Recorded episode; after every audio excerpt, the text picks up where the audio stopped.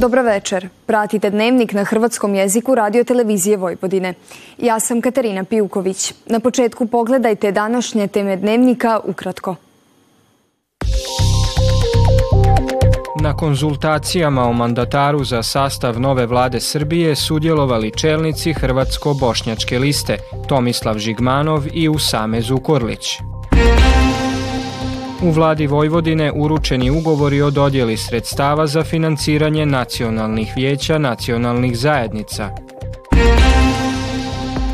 Na Beogradskom festu premijerno prikazan film Samo kad se smijem, rezultat suradnje umjetnika iz Srbije i Hrvatske.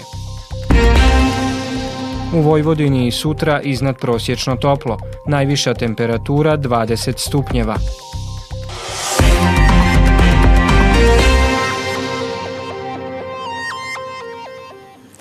Na Andrićevu vijencu nastavljene su konzultacije o mandataru za sastav nove vlade.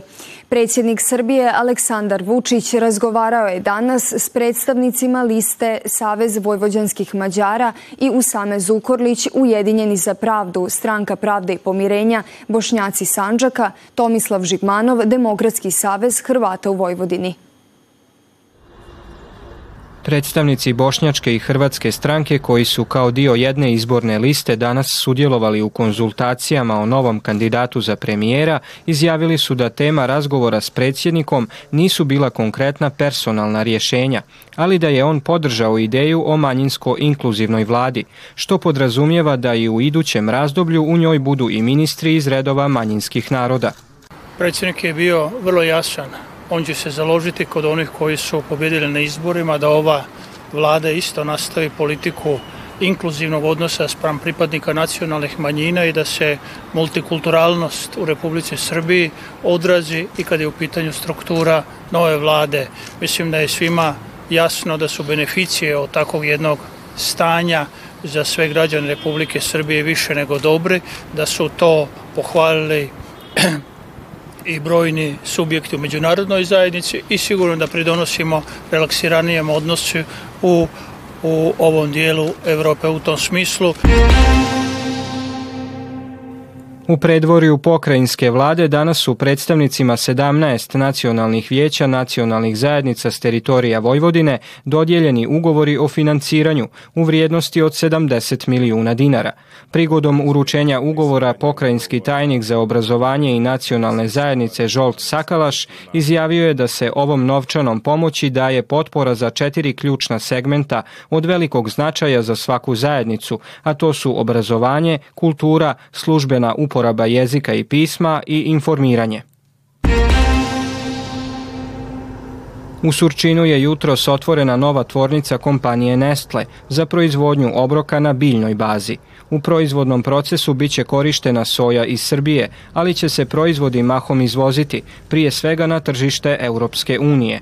U novoj tvornici u koju je uloženo preko 80 milijuna eura, predviđeno je 220 novih radnih mjesta, a pogoni se nalaze nedaleko od postojeće tvornice Nestle koja radi od 2012. godine.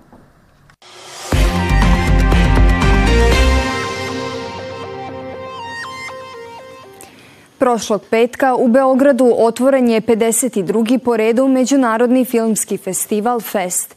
Na njemu će do nedjelje 3. ožujka u šest beogradskih kinodvorana biti prikazano 108 najvrijednijih svjetskih i domaćih filmskih ostvarenja. Svečanu premijeru jednog od njih, nastalog u hrvatsko-srpskoj koprodukciji, publika je mogla pogledati jučer u okviru glavnog natjecateljskog programa. Ovo regionalno ostvarenje koje govori o obiteljskom nasilju, a inspirirano je istinitim događanjima, uoči beogradske premijere predstavila je njegova glumačka i autorska ekipa.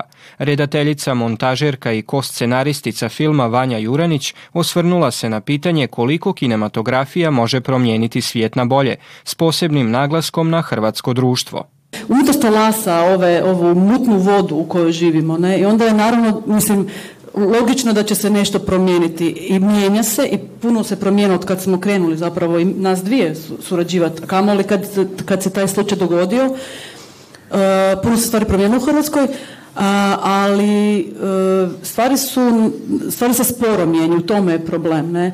Hrvatska glumica Tihana Lazović koja igra glavnu žensku ulogu govorila je o tome na koji način je publici željela približiti lik Tine kao kompletne osobe, a ne samo žrtve.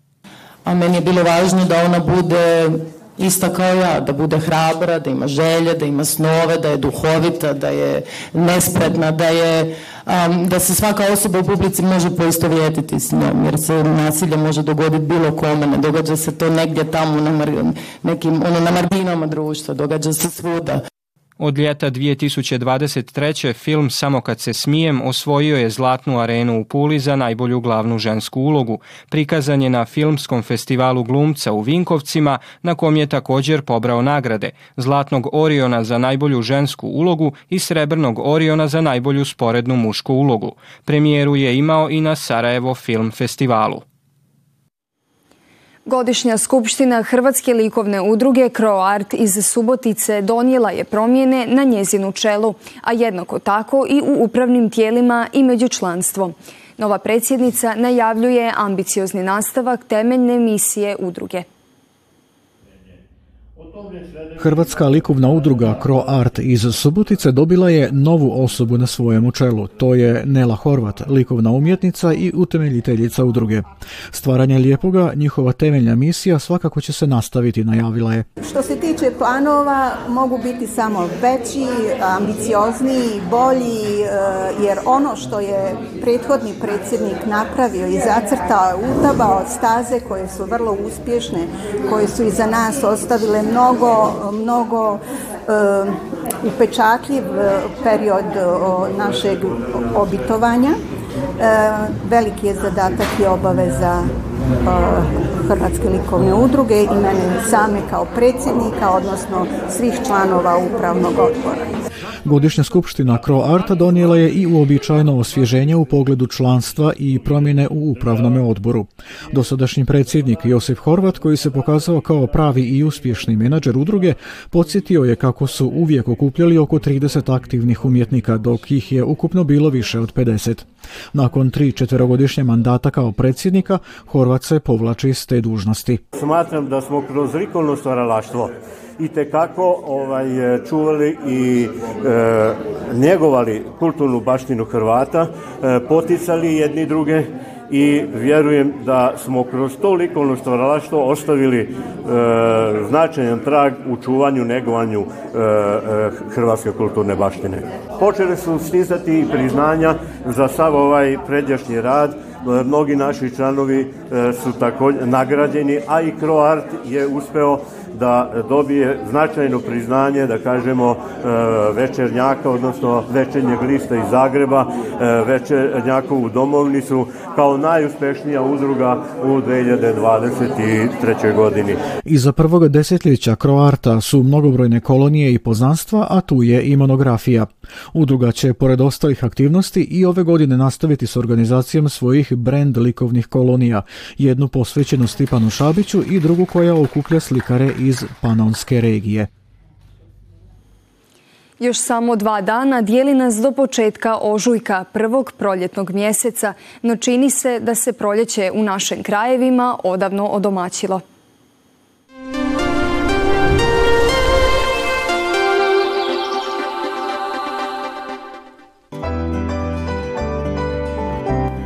Sutra i dalje iznimno toplije vrijeme od prosjeka za kraj veljače, uz promjenjivu naoblaku sa sunčanim razdobljima.